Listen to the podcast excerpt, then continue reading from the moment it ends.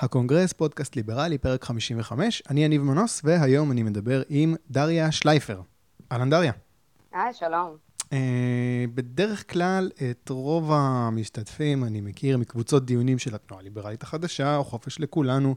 אה, בדריה נתקלתי באתר זווית אחרת שהיא כותבת בו. קראתי שם מאמר על ההשפעה של המוזיקה של הביטלס, ובכלל מוזיקה ותרבות מערבית על הנפילה של ברית המועצות. אה, התהליך הזה של ההתפוררות מבפנים. אבל לפני שנדבר על המאמר הזה, אני רוצה לשאול אותך, אה, זה משהו שאני שואל די, די הרבה פעמים, כמעט כל תוכנית זה מרואיין אחר, אז כל פעם אני שואל, אה, מה, מה היטתה אותך לכיוון תפיסה ליברלית? זה איזשהו ספר של איין רנד, או אולי ספר של הייק, או וידאו של עומר מואב, איך, איך, איך הגעת לזה? איך, איך התקלקלת? האמת שכמעט ונולדתי מקולקלת. כלומר, אה, בשונה מהרבה תהליכים שבאמת... לוקחים אינטלקטואלים, ספרים או כלכלנים, אני בעצם הגעתי קודם כל מבית של יוצאי אה, ברית המועצות.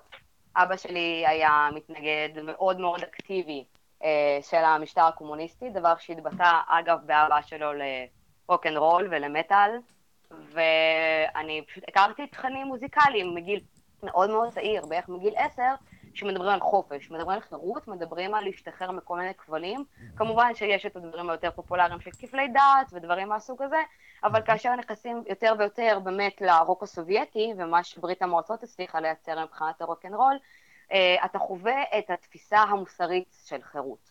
כלומר, גם אם לא התחלתי בתפיסה הכלכלית של חופש כלכלי, התחלתי באיזושהי אה, היכרות מאוד מאוד מוקדמת של רעיונות של המטרה האולטימטיבית של האדם, הדבר שאנחנו הכי מקווים אליו, ומקווים הכי הרבה להגיע אליו, זה בעצם החירות האישית, המוסרית וגם הקבוצתית שלנו. ובעצם לאט לאט תוך כדי לימודים גם היו ספרים, גם היה עומר מואב, גם השתתפתי בתוכנית אקסודוס, תוכנית מצוינת למחשבה שמרנית וליברלית, דבר שבאמת אה, שפשף לי יותר את התפיסה. אוקיי, אז ברור לי הרקע למאמר, עכשיו בואו נדבר על המאמר הזה. אה, כאמור, באתר אה, זווית אחרת. אגב, שבוע שעבר אה, דיברנו עם ליכטרמן, אריאל ליכטרמן, גם כותב באתר. כן, כתב מצוין. אז המאמר שלך, הכותרת שלו זה רוק אנד רול, הקשר בין תרבות הרוק הסובייטית לנפילת מסך הברזל. אני אשים קישור למאמר, אבל אני רוצה שבואי תתני לי באמת את הטענה העיקרית במאמר. כן, בטח. אה, בגדול הטענה העיקרית היא שיש לנו כמה סוגים של עוצמה במערכת הבינלאומית. העוצמה הקשה היא העוצמה שאנחנו מדברים עליה באופן האינטואיטיבי ביותר, כלומר uh, uh, צבא, נשק, כלכלה חזקה, אבל אנחנו שוכחים שיש לנו עוד אלמנט של עוצמה שאפשר גם להשתמש בו, גם אם לא בדיוק באותו אופן, וזאת העוצמה הרכה. Mm-hmm. העוצמה הרכה היא בעצם היכולת של שחקן מדיני מסוים, במקרה שלנו מדובר במערב, בעצם למשוך את האזרחים באופן פרטני בגלל האלמנטים תרבותיים ורעיוניים. אז במקרה הסובייטי הדבר היה מאוד מאוד ניכר, כאשר אה, לאט לאט באופן מאוד מחתרתי וככה מתחת לפני השטח, כל מיני תכנים של אה, סרטים באמת, הרבה מוזיקה, ספרים כמובן, נכנסו אל תוך התרבות הסובייטית ולחלוטין התחילו להניע את האזרחים, במיוחד האזרחים שהתחילו להסתכל על המציאות סביבם פתאום לתפוס שיש חוסר התאמה לבין מה שאומרים להם לבין מה שהם רואים, כמו למשל על אה, רווחה כלכלית. פתאום mm-hmm. כשהם רואים בסרטים כלכלה, אה, רווחה כלכלית הרבה יותר משמעותית וגדולה, הדבר מתחיל לערער. זהו, בואי בוא תפרטי, בוא תפרטי לי את זה באמת לדברים קונקרטיים שנייה. על מה אנחנו מדברים? אנחנו מדברים על אלבום של הביטלס, על סרט של צ'אק נוריס, מה, מה מדובר? אמ, אני חושבת שהרוק אנד רול הוא באמת דבר שהוא מאוד מובהק בתפיסה של העוצמה הרכה, משום ש... אה, אנחנו ממש רואים גם אמפירית כמה הרוקנרול הסובייטי עצמו שגשג בעקבות העוצמה הרכה של המערב. בעקבות הביטלס ודי פרפל ואיירון מיידן, כלומר להקות גם מהרבה הרבה ז'אנרים שונים של הרוק. ואנחנו רואים גם את הרעיונות, הכלים הסובייטיים, אה, זה חשוב לציין כשאנחנו מדברים על מוזיקה, היו מאוד מאוד פשוטים, כי המוזיקאים בנו אותם לבד. אז העיקר היה בעיקר במילים. והמילים היו מאוד מסורבלות ומאוד אבסטרקטיות, ולא רק בגלל הסרבול הרוסי הטבעי, אלא גם בגלל שהכל היה די באופן מחתרתי. אף אחד לא פחד להירצח, כי לא מדובר יותר במשטר של סטלין, mm-hmm. אבל אנשים עדיין פחדו להיכנס לרשימות שחורות. ובעצם אה, זאת שאלה האם התהליכים של הדמוקרטיזציה שקרו בסופה של ברית המועצות, שהם כמובן לא הבשילו לכדי דמוקרטיות גדולות, mm-hmm. אבל התחילו התחיל חוסר אמון מאוד מאוד גדול בעקבות הרעיונות האלה וגם בעקבות היצירה שבאה כתוצאה מהרעיונות האלה, mm-hmm. הם בעצם התחילו לפורר את האמון בין המערכת המדינית לבין האזרחים. דבר שלדעתי אי אפשר לנתק בינו לבין ההתפוררות התרבותית והאזרחית שקרתה בברית המועצות לקראת הנפילה. אוקיי, okay, אז המושג הזה שאת מדברת עליו במאמר, העוצמה הרכה, זה בעצם מתאר את התרבות, המוזיקה נגיד, שחודרת דרך מסך הברזל. Mm-hmm. אני מניח שזה באופן כללי מתייחס להשפעה תרבותית, זאת אומרת, לא רק מוזיקה, אלא גם אה, אמרנו סרטים, רמבו, קלטות VHS אה, פיראטיות. אז כתבת שם שעוצמה רכה היא לא תחליף לעוצמה קשה.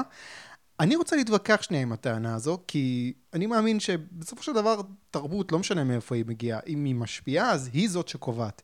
ואם אזרחים אה, בוחרים בערכים, אה, בערכים שלהם, כפי שהם מיוצגים בביטלס או בסרט של צ'אק נוריס, אז עוד חמש שנים, פחות חמש שנים. בסוף דיקטטורה קומוניסטית תיפול מבפנים, כי האזרחים הם בסופו של דבר שמחליטים.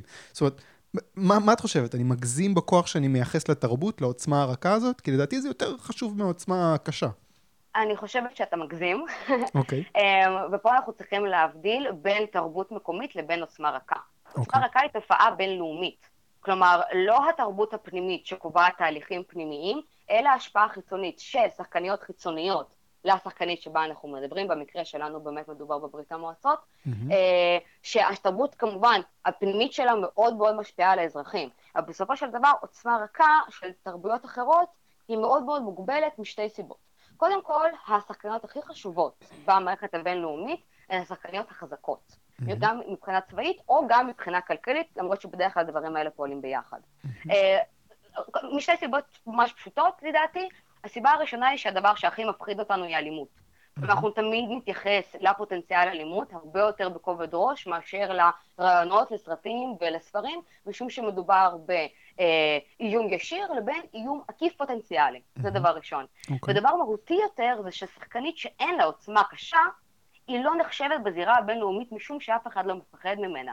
ברגע שאת לא נחשבת, אף אחד לא מכיר את התרבות שלך. בסופו של דבר, אם אני אשאל אותך עכשיו, מהי באמת התרבות של קונגו, גם יש שם את התרבות הכי מדהימה, שאם באמת היית מכיר והיית מתאהב בה בצורה בלתי רגילה, קונגו היא לא שחקנית עם עוצמה קשה מרכזית, ולכן אתה אפילו לא מכיר את קונגו. Mm-hmm. בשונה מארצות הברית, בריטניה, במידה מסוימת יפן, סין, רוסיה, שאנחנו יותר מכירים את התרבויות שקורות שם. כן, אבל זהו, זאת אומרת, ברית המועצות נגיד הייתה לה עוצמה קשה מאוד חזקה, ובכל זאת התרבות הרכה שלהם, לא, העוצמה הרכה שלהם, זה לא שכאילו הם הצליחו להשפיע במדינות אחרות, כמו ש... אה, עושה רושם... קודם כל זאת שאלה.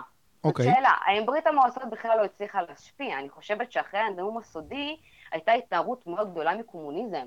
Mm. אבל עד עכשיו אפשר לראות באופן די מצחיק אנשים שמניפים את הדגל של ברית המועצות בתנועות כמו שומר הצעיר. כן, זה נכון. מתוך, מתוך איזושהי זיקה עדיין למאדר ראשה הסובייטית, זו שבאמת ניסתה להנחיל את הקומוניזם הטהור והאמיתי, ומשהו לטענתם השתבש בדרך. אז זהו, כלומר... אני רוצה, אני, אני רוצה באמת אולי לקחת את זה ל, ל, לעניין הישראלי ולשאול אותך אם את חושבת שבמידה מסוימת היה תהליך דומה גם בישראל. זאת אומרת, כי עד שנות ה-60 די כן. הייתה פה דיקטטורה mm-hmm. תרבותית שלוותה במשטר עם גוונים אה, אדומים עזים. את חושבת שאולי חדירה איטית של תרבות המערב, נגיד אחרי מלחמת ששת הימים, בסוף גם קצת פוררה את השלטון הסוציאליסטי, או שזה לא מובהק כמו שהיה בברית המועצות? אני חושבת שזה בכלל לא מובהק. אוקיי. Okay. בישראל, משום שלברית המועצות, לאזרחים לא היה דבר מלבד המערב. כלומר, זה הדבר היחידי שהם יכלו להתבסס עליו ולהסתכל עליו, לא היה להם גם איזשהו רעיון אידיאולוגי שבאמת האמינו בו ב... כלומר, להגיד שבאמת הייתה איזושהי אידיאולוגיה סוציאליסטית או קומיוניסטית אחרי שנות ה-70, זאת אמרה מאוד מאוד uh, לא מדויקת. המדינה הייתה כן. ביורוקרטית ועייפה, האזרחים רק רצו לאכול ו- ולהשתחרר. זה, זה, זה מה שהאזרחים רצו. הרבה פעמים אנחנו אפילו רואים את זה עדיין ברוסים, כאילו שאנחנו רואים עכשיו בישראל. מבחינת ישראל, um, ספציפית, אני חושבת שאולי במידה מסוימת, בגלל תקשורת עם המערב, uh, תקשורת הכרחית, משום שישראל uh, מתבססת הרבה על הקשרים שלה עם המערב, כן, היו איזושהי, הייתה איזושהי חדירה תרבותית משמעותית. אבל בסופו של דבר, הדבר המרכזי שאנחנו רואים בישראל, זה שהקונפליקטים הפנימיים שלה, כאשר אנחנו מדברים כמובן על הקונפליקט הישראלי-פלסטיני, על הקונפליקט הדתי והחילוני, וכמובן על הקונפליקט בין אשכנזים למזרחים, הוא זה שבאמת שפשף מאוד את התרבות. וואי, את, את, את, את עושה לי פלשבקים לתואר שלי בסוציולוגיה, זה אני ממש וואי, תואר בסוציולוגיה זה קשה, זה קשה כן, מאוד תואר בסוציולוגיה. היה לא פשוט. היה לא פשוט. אה, אני כן. רוצה לשאול אותך אה, על העניין הזה של עוצמה רכה. Mm-hmm. עד כמה זה רלוונטי, נגיד, אה, היום, הפוך במדינות מערביות? זאת אומרת, אני מנסה לשאול את עצמי, מדינה קפיטליסטית כמו ארה"ב, אז איכשהו דרך uh, תרבות, דרך השפעות כאלה, לא יודע אם לקרוא לזה עדיין עוצמה רכה, עוד שנתיים נגיד, תפיסה, אני לא יודע אם קומוניסטית, אבל איזשהו אה, שמאל, אני לא יודע אם זה קשור המועצות, כן. אם זה אה, משפיע ויכול להביא פתאום את אה, ברני סנדרס כנשיא ארצות הברית. זה קשור כן. למשהו גלובלי, או שזה דברים פנימיים בארצות הברית שלא קשורים בכלל להשפעות של אה, מעצמות בינלאומיות? זהו, כאשר אנחנו מסתכלים על מעצמות בינלאומיות שאינן דמוקרטיות, באופן uh, כללי שאלת האומנות היא מאוד מעניינת, משום שהקשר בין uh, חירות לבין אומנות הוא מאוד מובהק. כן. ברגע שהקהילה שלך, בין אם מדינית ובין אם לא מדינית, היא חופשית יותר, אתה יכול ליצור יותר דברים. יש לך יותר כלים אומנותיים ותרבותיים להשתמש בהם.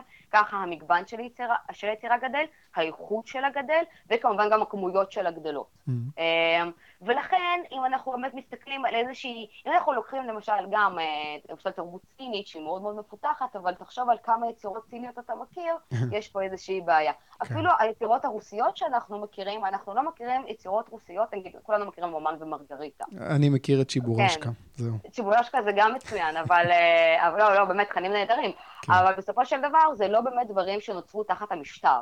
במקרה בברית המועצות לא באמת אה, פיקחו יותר מדי על התרבות, אולי גם משום ההיסטוריה של רוסיה בכל הקשור ליצירה. אמ, אבל בסופו של דבר, כאשר אנחנו לוקחים אה, מדינות שאינן דמוקרטיות, היצירה מצטמצמת באופן די טבעי, וכמובן, אם אנחנו יכולים לשאול האם בכל זאת יש איזה שהן השפעות, וואלה, אני בטוחה שכן. בסופו של דבר, אה, ברית המועצות למשל לקחה הרבה פעמים וארגנה מעין סיורים לסטודנטים מרחבי העולם, כמובן באופן מאוד אה, אה, ככה בררני לאן לקחת אותם, בשביל להראות את הגדולה של המשטר הקומוניסטי, לנסות לשכנע אותם שהנה זאת הדרך הנכונה. ככה גם באמת תכנים מערבים התחילו להיכנס לברית המועצות, וכן, באופן די חרב פפיות מה שהם עשו שם. מצחיק. לחלוטין. ו... ובסופו של דבר, האם הייתה לזה איזושהי השפעה? אני מניחה שאיזושהי השפעה אכן הייתה. אבל האם לקרוא לזה איזושהי השפעה כבירה, כמו שאנחנו רואים שקרה בברית המועצות, קשה, קשה למדוד את זה, משום שאנחנו לא רואים בעצם תרבות נגד באמת בברית המועצ... בארצות הברית. כן. כלומר, כן, היה את העניין של בייני סנדר, זאת גם שאלה, האם אה, העניין באמת עם התשלום לאוניברסיטאות, והקונפ... והעובדה שהמערכת הופכת ליותר ויותר מפולגת מבחינת רפובליקנים ודמוקרטים, והרבה אלמנטים פוליטיים פנימיים, שבאופן טבעי גם התרחשו יותר במדינה דמוקרטית שבה הסכסוך מותר. Mm-hmm. אז כן. אנחנו לא צריכים באמת לברוח לתרבויות אחרות, כי גם התרבות שלנו היא כל כך ענפה ויש בה כל כך הרבה גוונים, שאתה יכול להתחבר לפלחים מסוימים בתרבות שלך. בסופו של דבר אתה יכול לקחת יצירות שהן לגמרי, נקרא לזה, מתארות uh, גברים פריבילגיים באור רע, או mm. שאנחנו יכולים לקחת uh, יצירות שהן הרבה יותר uh, מעניינות יותר מאשר הטענות של uh, השמאל פרוגרסיביות המאוד מאוד בסיסיות ששולטות לנו עכשיו בהרבה אומנות, uh, uh, נקרא לזה אוונגרד. Mm. ויש לך המון, ובגלל שיש לך המון, אז ההשפעה התרבותית של תרבויות אחרות היא, היא די יורדת, היא די יורדת, גם כי אין הרבה אצלם וגם כי יש כל כך הרבה אצלך. הבנתי. אוקיי, אני רוצה עכשיו לעבור נושא לגמרי, לעזוב את הכתבה אה, אה, אה, הזאת, את המאמר. שוב, זווית אחרת, אני אשים קישור. אני רוצה לדבר איתך עכשיו על משהו שהוא, זה, היום מדברים על זה ביום שישי כשה... הפרק יעלה כבר בטח פחות ידברו על זה, אבל בואו נדבר רגע על הביטול, ביטול משחק ידידות עם אה, ארגנטינה. אז היו איומים מצד ה-BDS, המשחק בוטל. אה, אם תקראי ynet, הכותרת זה ניצחון ל-BDS, אם תקראי כן. ערוץ 7 זה מצחיק, הם יגידו שזה ניצחון לשבת. אני מתפתה לסכם את זה ב"המדינה מתערבת והמשחק בוטל", כי סך הכל הייתה פה יוזמה פרטית, שהמדינה בצורת מירי רגב פתאום... קצת הלאימה את היוזמה הזאת, אבל אני לא רוצה ללכת עד הסוף עם הטענה הזאת, כי הביטול בסופו של דבר לא נבע מעצם ההתערבות, אלא אה, מאיומים של BDS, אה, ההחלטה בסופו של דבר היא של, אה, של הנבחרת הארגנטינאית, של ההתאחדות. אה, אני רוצה לשאול אותך, מה, מה, מה את חושבת על הביטול הזה? זה הפריע לך? היו לך כבר כרטיסים? איך, אה, מה עבר לך בראש כששמעת על זה? הפעם האחרונה שראיתי כדורגל הייתה יורו 2008. אז לא היו לי כרטיסים, כן. אבל הביטול, אה, קודם כל, כן, הביטול היה מאוד מאוד מכעיס, אני חושבת שכל אה, אזרח שאכפת לו מהאינטרס הישראלי, לפחות מהבחינה היותר קונצנזואלית, כפי שאנחנו קוראים לאינטרס הישראלי, יהיה לו אכפת מהביטול הזה. ניצחון אדיר ל... הצד הפרו-פלסטיני, mm-hmm. שמשתמשים באמצעים שאולי ישראל אה, אפילו לא יכולה להשתמש בהם בשביל באמת להגיע לכל כך הרבה השפעה אה, דיפלומטית, mm-hmm. אבל בסופו של דבר כן, מירי רגב התערבה, היא התערבה באופן לא מוצדק, באופן כללי הקשר שבין המדינה לבין ספורט ותרבות הוא קשר קצת מפוקפק כבר, אני חושבת ש... זה די מובן גם מהדברים הקודמים שאמרנו, ככל שהמדינה מצמידה אליה יותר התרחשות תרבותית וספורטיבית, אז uh, הדברים האלה הופכים לפוליטיים ולכן מצטמצמים, או הופכים לבאמת קלפים פוליטיים ולא קלפים שנועדו לקדם יצירה וידידותיות ומשחק ודברים מהסוג הזה. Mm-hmm. מצד שני, חשוב להפריד בין העיקר לטפל במקרה הזה. Uh, כן, ההתערבות של מירי רגב לא הייתה נכונה, אבל יחד עם זה זאת לא הבעיה במקרה הספציפי הזה. הבעיה היא שהפרו-פלסטינים שיטות שהם משתמשים בה, אולי אפילו אפשר להגיד בעוצמה הרכה, הדי אלימה, שהם משתמשים בה, היא מצליחה לשכנע. עוצמה רכה אלימה. כן, כן. אוקיי. כי אין להם עוצמה אמיתית, אין להם עוצמה קשיחה הרי, והעוצמה הרכה שלהם מבססת על חולצות אה, לכאורה מגורלות בדם, איומים ממש קונקרטיים, קריאה לשרוף את החולצה של מסי, זה... אלה איומים, אה, אני יכולה להבין אה, ארגנטינאים שדי מנותקים ממה שהולך, ולא רוצים להיכנס לאיזושהי מערבולת שיש בה הרבה אלימות מילולית עם איזושהי נפיצות לאלימות של, אה, פיזית של ממש. Mm-hmm. אבל הבעיה כאן זה מה ישראל עושה. מה ישראל או, ישראל, או אנשים שהם גם פרו-ישראלים עושים כנגד העובדה שהצד הפרו-פלסטיני, וכמובן ה-BDS בתוכו, mm-hmm. הם משתמשים בכל כך הרבה אמצעים אלימים מילולית, אה, כולל איומים, אה, בשביל להתמודד מול זה. נו, מה חושבת, אפשר לעשות אבל? בואו תגידי. ואני, חושב, ואני חושבת שפה אה, זה באמת אה, נהדר, החיבור שאנחנו עושים, וזה באמת להשתמש בעוצמה רכה. אוקיי. ספציפית ש... בזה, מה אפשר היה לעשות? כן. קודם כל, אה, אה, כמו, כמו ש... להגיד שעכשיו אה, העובדה שהרי הארגנטינאים אה, הצהירו באופן אה, מובהק היום ורשמי שזה לא הולך לקרות. כן. אז לכאורה אפשר להגיד, הפסדנו.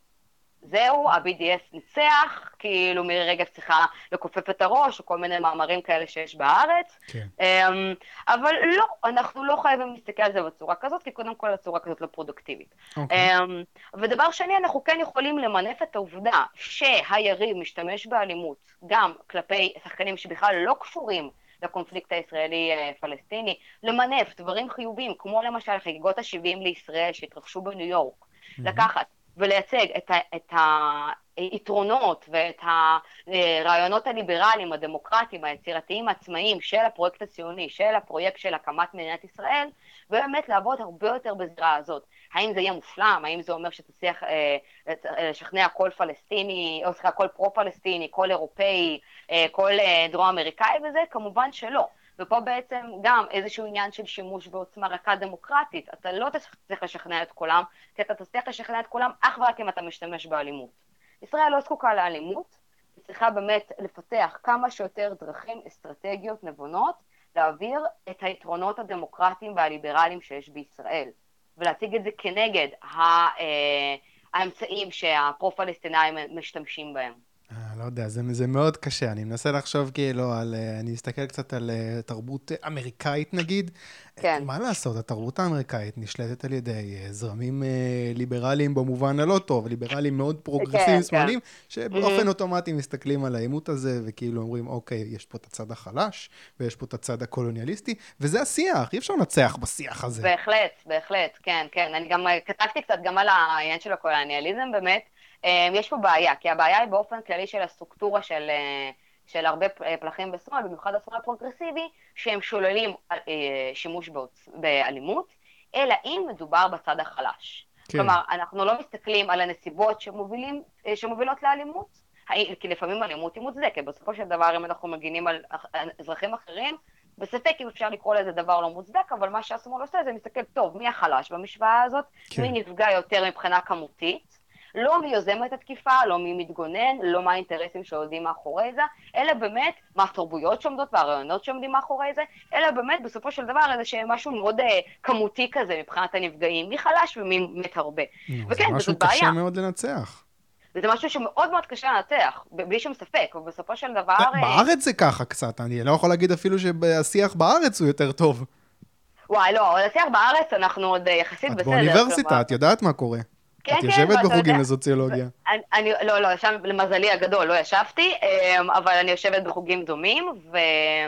ובסופו של דבר, אה, כן, יש איזשהו שיח כזה, אבל בסופו של דבר, אישית, לפחות מה שאני רואה באוניברסיטת תל אביב, שהרבה מזה מתחיל, אה, הרבה מהסטודנטים מתחילים לכעוס. לכעוס על העובדה שהאקדמיה נראית ככה, שהשיח נראה ככה, שזה מה שחושבים על ישראל, שזה מה שעושים לישראל.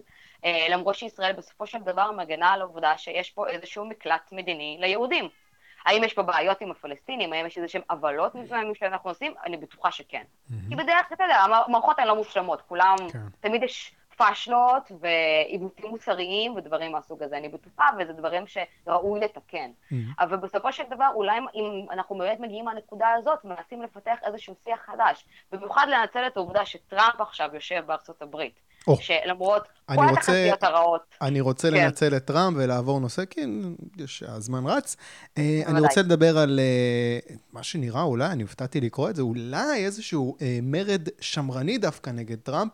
אז mm-hmm. דונלד טראמפ עושה סימנים של העלאת מכסים, הוא מעלה למכסים על יבוא מתכות מאירופה ומדינות נוספות. אני מניח שזה מהלך פופולרי אצל תומכים שלו שאיבדו את העבודה שלהם בתעשיות האלה. יש הרבה. אמריקאים כאלה, יש הרבה אמריקאים כאלה. אה, אני לא אסביר, אין צורך לדעתי למה מהלך כזה יפגע בסופו של דבר ברוב האמריקאים. מה שמעניין זה שעכשיו האחים קוך, The Koch Brothers, mm-hmm. משיקים קמפיין מאוד אה, מושקע מסתבר, נגד מכסי המגן האלה. מעניין אותי איך זה יתגלגל, כי טראמפ עד עכשיו התמודד עם ביקורת בעיקר מהתקשורת והמחנה הדמוקרטי-ליברלי. אה, עכשיו פעם ראשונה אולי הוא יתמודד עם ביקורת ממי שהם לכאורה מהבייס שלו, הלובי השמרני. כן. מה את חושבת? אה, מה, מה יקרה פה? טראמפ יתעלם מזה, טראמפ יבטל את המכסים, או שהאחים אה, קוק אה, יחטפו ממנו ציוצים, אה, זה, זה יתפתח לאיזה מלחמת אזרחים פנימית כזאת אצל הרפובליקאים. בטוויטר. כן, כן, זה קלאסי. מה, מה, מה את חושבת יקרה? אוקיי, אוקיי, קודם כל טראמפ, מה שטוב ומה שרע בו שהוא בלתי צפוי, ככה שלהגיד איזושהי קביעה מוחלטת מאוד קשה לי. אני חושב שאת זה, אבל זה ההבטחה שלו, הדברים האלה. בוודאי. אבל בואי נסתכל רגע על טראמפ. טראמפ הוא אה, אולי מהניסויים הבולטים ביותר שהלכו נגד, לחלוטין נגד המוסד. כלומר, קשה להגיד שה base השמרני מהבחינה המוסדית, כלומר המפלגה הרפובליקאית, תמכה בו בהתחלה. נכון. המרוץ של טראמפ היה מאוד מאוד אה, מפתיע, גם את המוסד השמרני וגם את המוסד הרפובליקאי באופן כללי יותר. כן. הרבה מהמפלגה עצמה לא תמכו בו, ראו בזה ביזוי בכלל, שזה האיש שרץ מטעם הרפובליקנים, mm-hmm. ובסופו של דבר, כאשר הוא כבר נכנס לכהונה, קרה, קרה איזה דבר מעניין. פתאום אחוזי התמיכה מהצד הרפובליקני, גם שלא תמך בו, גם באופן המוסדי וגם באופן העממי, נקרא לזה ככה, כלומר mm-hmm. ממש מטעם העם, mm-hmm. הוא מאוד מאוד זינק, מאוד מאוד עלה. חלק מזה זה באמת כי טראמפ מבטיח, מקיים את הדברים שהוא הבטיח, mm-hmm. וגם כי הוא מביא לעוד כל מיני מהלכים מעניינים, כמו קודם כל אה, אה, באמת ביסוס יותר חזק של העוצמה האמריקאית, גם מול איראן, גם מול צפון קוריאה, mm-hmm. כמובן אה, אה, המהלכים שהוא עושה אה, עם ישראל, יש כל מיני, אתה יודע, אה, צדדים במפלגה הרפובליקנית שמאוד תומכים במהלכים האלה, ובסופו של דבר נראה שהוא אה, מצליח להגדיל את התמיכה שלו. עכשיו, טראמפ אכן ניצח, אבל הניצחון שלו היה מאוד מאוד לא מוחץ, חלק אפילו אמרו שהשיטה כל כך לא בסדר, שרק בגלל השיטה הגרועה, ככה הם מגדירים זאת, טראמפ הצליח לזכות. כן. אה, יש איזשהו ניסיון של אפילו דה-לגיטימציה של העובדה שהוא נבחר, זה דבר גם די פופולרי שקורה היום בעולם. והשאלה היא באמת, לדעתי, הדבר שאנחנו חייבים להסתכל עליו זה לא הלובי השמרני המוסדי מבחינת העשירון העליון, ואפילו לא האנשים שבאמת איבדו את העבודה שלהם ובאמת הצביעו לטראמפ כי הם לגמרי התייאשו מהמוסד. Mm-hmm. אנחנו צריכים להסתכל באופן כללי מה הפוטנציאל היבחרות של טראמפ לקדנציה הבאה ומה, וכמה ה base שלו באמת גדל. כי בסופו של דבר, אה, זה דברים שראוי גם לבדוק, אבל התחושה הכללית היא שהתמיכה בטראמפ מאוד מאוד עלתה בקרב המצביעים הרפובליקנים, ושנאה כמובן מוחלטת ויוקדת אה, מטעם המחנה הדמוקרטי. כן, זה עוזר. באמת, בלבד המהלך הזה, כלומר, העובדה אה, שיש עכשיו את ההטלת מכסים הזאת, גרמה לכל מיני צדדים דמוקרטיים לתמוך בהחלטה הזאת. כן. יש פה איזושהי בעיה. ואני חושבת שהאם טראמפ יתקפל בהתחלה, זה נראה לי לא סביר, כי זה קצת... קשה להתקפל בהתחלה, זה מאוד מאוד מראה שאתה טועה. לא רק מצד טראמפ, באופן כללי פוליטיקאים לא נוהגים להודות כל כך מהר בטעויות שלהם, אבל אם באמת הקמפיין הזה הצליח לחלחל גם להמונים, אלה שהם מביאים את הפוטנציאל לקדנציה הבאה, שהפוטנציאל כרגע נראה לא רע בכלל. Mm-hmm. שוב, טראמפ מצליח לתפקד באופן שאף אחד לא ציפה לו. כן. ואנחנו צריכים באמת לבחון את מה שקורה להמונים. להמונים שבוחרים בטראמפ, או מאוד הסתגרו ממנו, אבל פתאום הבינו, וואו, זה נשיא שהוא באמת מקדם את המחנה הרפובליקני. Mm-hmm. ואת האינטרסים והאידיאולוגיה של המחנה הרפובליקני. אם כל כך הרבה התנגדו למהלך הזה, זאת שאלה האם באמת המשקל האלקטורלי של, ה, נקרא לזה, הלכאורה העובדים הפשוטים שמאבדים את העבודה שלהם, יהיה מספיק משמעותי. אם באמת בתפיסה של שני המחנות האלה, כלומר הפועלים הפשוטים לכאורה שהצביעו עבור טראמפ בבחירות הקודמות, לבין כל ה base שהוא הצליח לצבור בעקבות הקדנציה שלו, השקלול נמצא בעצם כאן. כלומר, אם אנחנו רואים שה base שכל כך עכשיו תומך בטראמפ, שהוא גדל בצורה מדהימה, אם הוא יהיה מאוד מאוד נגד זה, אני בספק אם טראמפ באמת יתמיד בזה לאורך זמן. כן, תוך כדי שאת כאילו מנתחת את זה, אני חושב על הקמפיין הספציפי הזה שהאחים אה, קוך עושים, ואני מנסה לחשוב, רגע, אולי בעצם זה לא טראמפ יעשה, מה טראמפ יעשה, אלא מה הם יעשו? זאת אומרת, אה, הם עכשיו מעלים קמפיין ואומרים, אוקיי, טראמפ עכשיו עושה דברים שהם לא מספיק קפיטליסטים, לא מספיק רפובליקנים.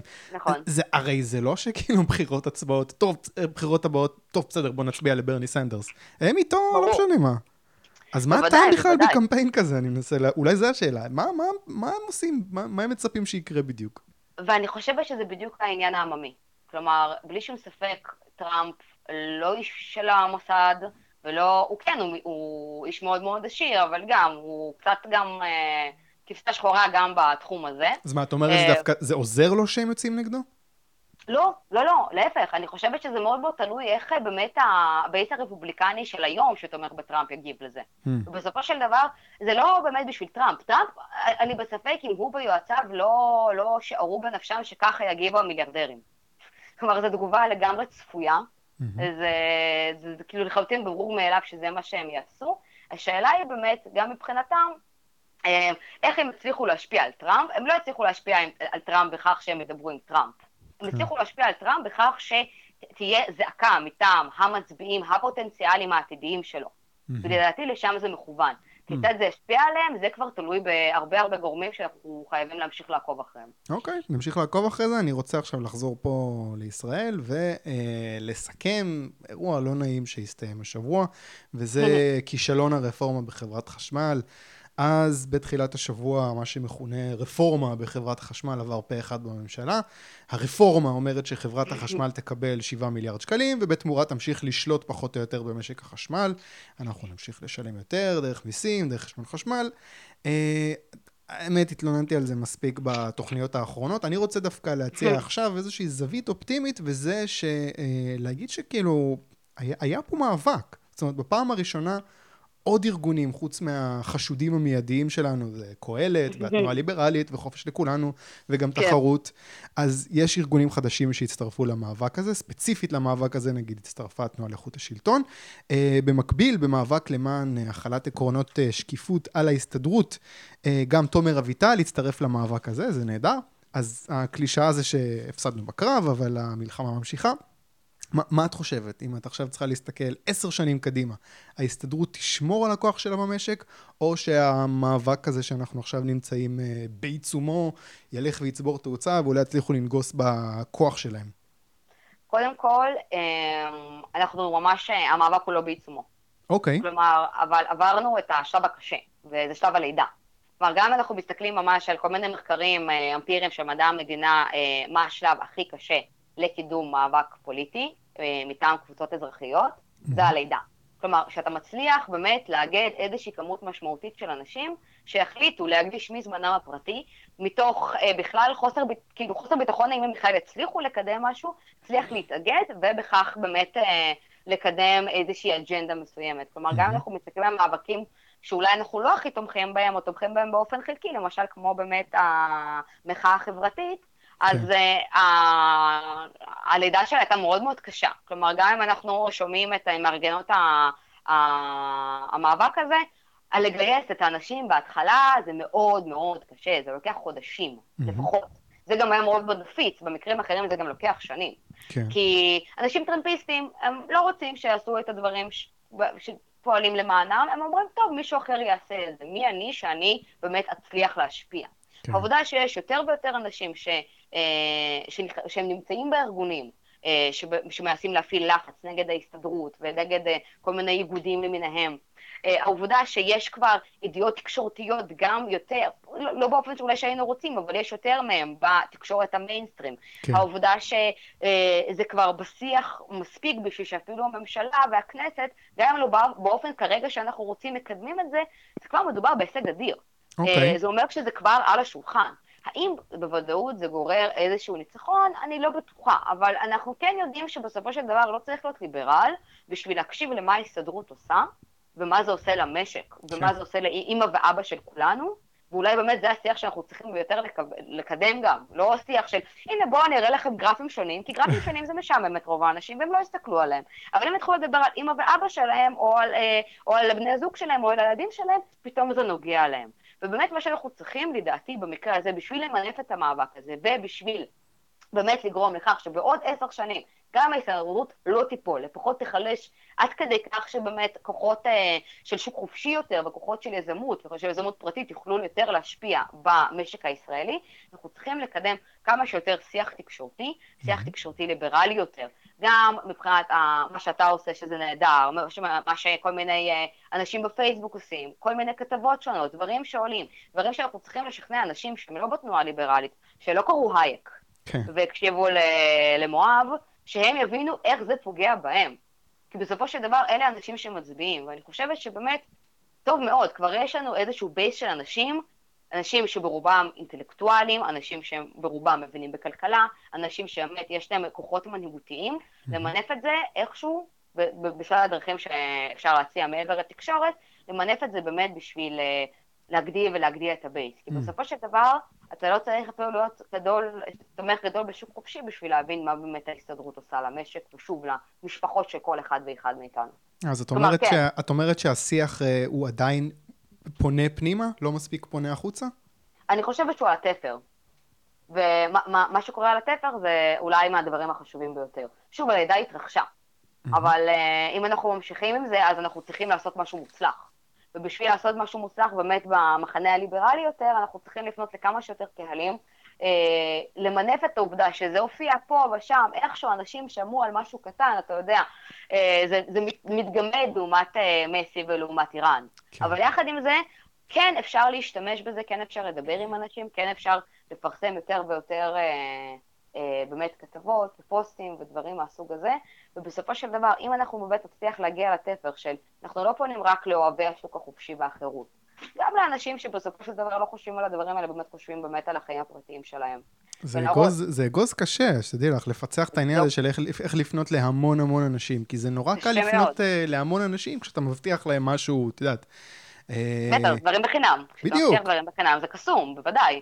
קשה אה, להורים שלך, אנחנו נעזור להם. בוודאי, בוודאי. בהחלט, בהחלט יש פה קושי, בגלל זה אני גם חושבת שכרגע, כאשר יש כבר כמה וכמה ארגונים, אה, כאשר הפעילים מתחילים, אה, מתחילים לעלות, למשל גם בתא הליברלי של אוניברסיטת תל אביב, כל מיני אנשים פתאום יוצאים מהארון הליברלי. וואי, פחדתי להגיד את זה בשיעור, אבל כן, אני גם חושב שההסתדרות עושה מהלכים לא טובים. דברים לעשות, זה באמת, זה מדהים. כן. כלומר, בסופו של דבר אני רואה אה, שלפחות, יכול, יכול להיות שבאמת אני באיזשהו עולם מצומצם יותר, אבל גם זו אוניברסיטת תל אביב. אה, כולנו ש... בבועות, זה בסדר. בדיוק, בדיוק, כן, אבל גם השם שלה ידוע, ועדיין אני רואה הרבה אנשים שפונים אליי ואומרים, וואו, אני ממש ממש שמח שעוד אנשים חושבים כמוני. כלומר, בסופו של דבר, כאשר כבר נולדנו, כבר יש את המאבק, כבר נמצא משהו על השולחן, אפשר, בהחלט אפשר, לפנות לכמה שיותר אנשים, כי גם יש יותר סוכנים שיפנו ליותר אנשים האלה. ובהחלט הגישה האופטימית שלך, אני מאוד מאוד חושבת שזו גישה נכונה. צריך להיזהר איתה, אבל היא גישה נכונה. טוב, אז נושא לפני האחרון, לפני שנדבר על uh, המלצת תרבות, uh, mm-hmm. זה טוני רובינסון. Uh, אז לפני yeah. כן. שבועיים, uh, בחור בריטי בשם טוני רובינסון, uh, פעיל ימין קיצוני, סוג של, לא יודע, ברוך מרזל בריטי שלא אוהב מהגרים מוסלמים, הוא נעצר. Mm-hmm. Uh, ואם הוא היה נעצר, לא יודע, נגיד על הסתה אפילו, לא, לא היה מזה כזה סיפור, אבל הוא נעצר אחרי שהוא סך הכל צילם וידאו מחוץ לבית משפט. אה, זה היה בית משפט שעמד להיות שם דיון על אה, מקרה אונס של כנופיה של מהגרים, כן, מהגרים מוסלמים, מה. לעשות, הם אה, מהגרים מוסלמים, והם נהגו להתלבש במרכאות על איזושהי נערה צעירה, בת 14-15, לטפח אותה, לא יודע, ל... ל... לבלות איתה פרק זמן, לרכוש את האמון שלה, ואז לבצע באונס. כן. וזה לא הסיפור. הסיפור זה שהוא צילם את ה... אה, סביב המשפט הזה, לפני המשפט, ו, ורק על זה הוא נעצר, ותוך כמה שעות, בלי שום תיעוד, ולא דיבר עם אף אחד, לא ראה אף אחד, הוא נשלח לכלא לכמה חודשים, וצו כן. איסור פרסום הוטל על כל הפרשה הזאת בכל אנגליה, וזה עלה פה בארץ לשנייה וחצי ברשתות החברתיות. כולם התעצבנו, הייתה אפילו הפגנה מול השגרירות של אה, בריטניה בארץ. וזהו, עברו שבועיים, רובינסון, עד כמה שידוע לי, אני פשוט לא שמעתי על זה, הוא עדיין בכלא, ואני פתאום חשבתי על זה בבוקר, רגע, אין, אין פולו-אפ, וזה לא... זאת אומרת, זה לא מספיק לדעתי פשוט להגיד בזמן אמת שזה קרה, ואז להמשיך הלאה. וכאילו, מטריד אותי שאין התמדה במאבקים, במאבק הזה ספציפי, לא ידוע לי אם יש איזושהי התמדה, ותהיתי אם זה אולי בעיה של ליברלים, של הגרעין הקטן הזה שיש לנו פה באופן כללי, אה, שגם כשיש מאבק שהוא חשוב ויש עליו קונצנזוס רחב מאוד, ואני חושב שזה המאבק, זאת אומרת, כולם מסכימים שזה משהו ממש נוראי, אה, אפילו שזה באנגליה, ואין על זה פולו-אפ, אין, אין מעקב. את מסכימה שאין פולו-אפ? אה, זה, זה משהו קטן מדי? זה איזוטרי מדי? או שזה באמת איזושהי בעיה שאין התמדה בלבחור מטרה, להתמקד בה, לרוץ?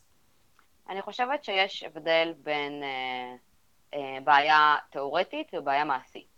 כלומר, כן, יש לנו איזושהי בעיה, מבחינת, מבחינת התיאוריה, ההליך שהוא עבר הוא לא צודק באף צורה, הוא לא הוגן, זה די ברור לכולם, זה גם, לא חייב אפילו להיות ליברל בשביל זה, צריך להיות, כן. גם, גם בסוציאל דמוקרט אני בספק שהוא חושב שזה ההליך הנכון לנהל בית משפט דמוקרטי. אבל בסופו של דבר מדובר בתופעה שהיא אנומליה. כלומר, אם אנחנו מסתכלים על המדינות הדמוקרטיות, ואנחנו רואים כמה פעמים כבר יש הליכים לא צודקים מהסוג הזה, אני חושבת שאנחנו לא נגיע למספרים גדולים, וגם אם כן, אולי אנחנו לא מודעים. אנומ... אנומליה או תקדים. אה, אבל זהו, אבל זאת השאלה, כי בסופו של דבר אנחנו יודעים שאנחנו מתמודדים מול בעיות מעשיות חמורות וברורות, שנוגעות לכולנו, כמו סתם למשל ההסתדרות או הרפורמה בחברת החשמל, שזה דברים שבאמת נוגעים לכולנו בסופו של דבר, גם אם לא באופן ישיר. Mm-hmm. הליך משפטי לא תקין, גם זה היה קורה בישראל, זה אפילו לא עובדה שזה קורה בבריטניה, זה דבר שקורה לפרסונה, זה mm-hmm. דבר שגם אם הוא תקדים, אנחנו לא יודעים שהוא תקדים, אז לפחות כרגע מבחינתנו אנומליה, וכאשר זה יהפוך לתקדים, ואולי אנחנו נראה איזשהו גל כזה, אז אתה יודע, זה כבר הופכת לבעיה מסוג אחר לחלוטין. Mm-hmm. אז האם באופן כללי בתופעה, עם המקרה הזה מדובר באיזושהי בעייתיות? אני חושבת שלא. כי בסופו של דבר זה לא מספיק. אבל האם באופן כללי יש לנו איזושהי בעיית פולו-אפ? כן ולא. כלומר, אם אנחנו מסתכלים באמת על מאבקים כלכליים, אני חושבת שיש אה, הרבה קונצנזוס. ובסופו של דבר גם חלק מה שדיברנו קודם, על זה שהמאבק בהסתדרות אה, כל כך גדל, זה באמת אנחנו מוצאים כל מיני נקודות משותפות. אבל בסופו של דבר, אולי בסוגיות מעט חברתיות יותר, או רעיוניות יותר, אז יכול להיות שיש כמה בעיות של אי הסכמה, אבל זו תנועה קטנה ואינטליגנטית, וצפוי שבמקרים כאלה באמת, אה, אתה יודע, לא כולכם אה, ילכו אה, באותו הגל, וזה בסדר, אבל באמת בדברים שהם באמת מרכזיים יותר לחיים שלנו, אני כן רואה איזושהי התאגדות שהיא יותר גדולה, גם אם יש אתה יודע, גם אם יש איזה מיני בעיות וההתאגדות היא לא באמת מכל הכיוונים ולפעמים אנחנו מזניחים כל מיני רעיונות, בסופו של דבר, כאשר אנחנו רואים על מה אנחנו נלחמים היום, עם תנועת תחרות וכל מה שהצליחה לגרוף עם הקמפיין שלה ועם, אה, ועם כל הארגונים שהצטרפו למאבקים האלה, זה, זה, דברים, אה, זה דברים מדהימים, וזה דברים שקורים לכולנו והם קורים פה. כן. ובסופו של דבר, זה, לי נדמה שאם הייתי בוחרת לנצל את הזמן שלי, שהוא כמובן מוגבל לכולנו, הייתי משקיעה במאבק הזה, שהוא לא אנומליה, שהוא ברור וקיים כבר המון המון שנים, שהוא פוגע בכולנו, לא רק בליברלים ולא רק בדמוקרטים, אלא בכל האנשים, אה, אז פה באמת ההתמקדות היא הרבה יותר חשובה. הבנתי, אוקיי. בכל מקרה, פה ספציפית בפודקאסט הזה אני אנסה לעקוב אחרי הנושא של טוני רובינסון.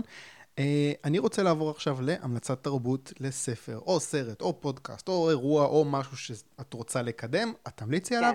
אני אתן קודם המלצה, ואז דקה אני אתן לך לחשוב אם עדיין לא חשבת על משהו. אה, ואני רוצה לחזור ולהמליץ על התוכנית של רועי כץ.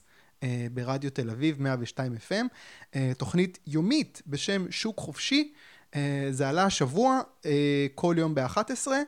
אני אישית שומע את זה בערב, דרך פודקאסט אדיקט. אה, רדיו תל אביב מעלים את כל התוכניות, רוב התוכניות שלהם אה, בין השאר דרך שם. אה, והתוכנית, כן, ממש מגשימה את הציפיות. רועי כץ, אני יכול להגיד, הוא הדבר האמיתי. הוא קודם כל איש תוכן שיודע את העבודה, התוכנית שלו מאוד מקצועית, הוא לא חדש בתחום, אה, יש לו שישה, שבעה אייטמים בתוכנית של חצי שעה, הוא מתקתק אותם, אה, והוא משלנו. זאת אומרת, כשהוא במקרה, יש לו מרואיין, שהמרואיין אומר שהממשלה לא עושה רגולציה מספיק בתחום מסוים, אז הוא ממש מחנך אותו בקטע מצחיק, שהוא מזכיר לו שבתוכנית הזאת הם לא כל כך בעד רגולציה. רגולציה. זאת אומרת, זו ממש תוכנית שכאילו אה, מהנה אה, לשמוע. אני מקווה שהיא תחזיק, ואני קורא לכל מי ששומע את הפודקאסט, אה, ת, תקשיבו לתוכנית, זה כיף. זאת אומרת, זה... את הפודקאסט הזה אני עושה כי אין דרך באמת לצרוך אקטואליה מזווית ליברלית, אבל אם יהיו עוד כמה תוכניות כמו זאת של רועי כץ, אז הפודקאסט הזה יהפוך להיות מיותר, בקטע טוב, בחדשות טובות. אה, אז שוק חופשי עם רועי כץ, ב-102 FM. אה, דריה, מה ההמלצה שלך? קודם כל שכנעת אותי. כן, כן, כן. אני לגמרי אשמע את זה, לגמרי אשמע את זה. אה, לחלוטין. אה, וההמלצה שלי, אני, אם אפשר לפצל את זה לשתיים קצרצרות. קדימה. זה בסדר? קדימה. אז באמת הדבר הראשון, שאם אתם סטודנטים באוניברסיטת תל אביב או בעברית בירושלים, תנסו ותירשמו לתוכנית אקסודוס, זו תוכנית מצוינת, שבאמת מדברת על מחשבה שמרנית, ליברלית, מכל הגוונים, כלכלה, אסטרטגיה, ציונות, מחשבה פוליטית, תכנים מדהימים שאין באמת אה, בסילבוסים שלנו. Mm-hmm. אני בוגרת של התוכנית המון, אולי, אולי הדבר מהעשירים ביותר שקראו לי, mm-hmm. זה באמת ממליצה בחום. ודבר שני, שזה קצת ספר אה, לפני השנה, שהוא מאוד פופולרי ומאוד לא פופולרי, פופולרי באותו הזמן, שזה באמת The Giver, המעניק. זה ספר שהוא נועד למאות צעירים, כלומר באזור הגיל 13-14, ויחד עם זה, העובדה אולי גם שהוא אה, נועד לגיל הזה, הוא מתאר אולי מהדיסטופיות המתוחכמות ביותר שקראתי. מדובר באמת לא באימפקט של הכפייה ושל האלימות שיש בדיסטופיות, שהן כמובן מתבססות על ריכוזיות ועל uh, טוליטריזם, אלא באמת על האספקט המוסרי והפסיכולוגי של היעדר חירות. הוא מצוין, ממליצה לקרוא אותו לפני השנה, מסיימים אותו תוך שעתיים, ספר נהדר. לא, אני חושב שראיתי, אני לא זוכר אם גם ראיתי את הסרט וגם קראתי את הספר, אבל כן, אני זוכר שהוא עשה לי איזשהו אימפקט, אבל אני חייב להודות. אני זוכר איזשהו מקום מבודד, אה, משהו עם ילדים, אני לא זוכר אבל לגמרי את העלילה. תזכירי לי מה, מה הטריק שם, אם זה לא ספוילר. וואי, זה ספוילר. אה, אז בוא... זה אז... ספוילר. אוקיי, אז המעניק של... בשביל לדעת את הטריק לקרוא. כן, אז המעניק, ש... את זוכרת את השם של הסופר? הסופרת, לורי, לורי משהו. אבל המעניק זה מספיק, כאילו, אין מעניק אחר. אז. זה אוקיי. בסדר. אז אני אוסיף את הקישור של המעניק. אה, אחלה, דריה שלייפר, תודה רבה. בכיף, ביי ביי. ביי ביי. הקונגרס, פודקאסט ליברלי, תודה רבה לדריה, ואנחנו נחזור בשבוע הבא עם עוד ליברל.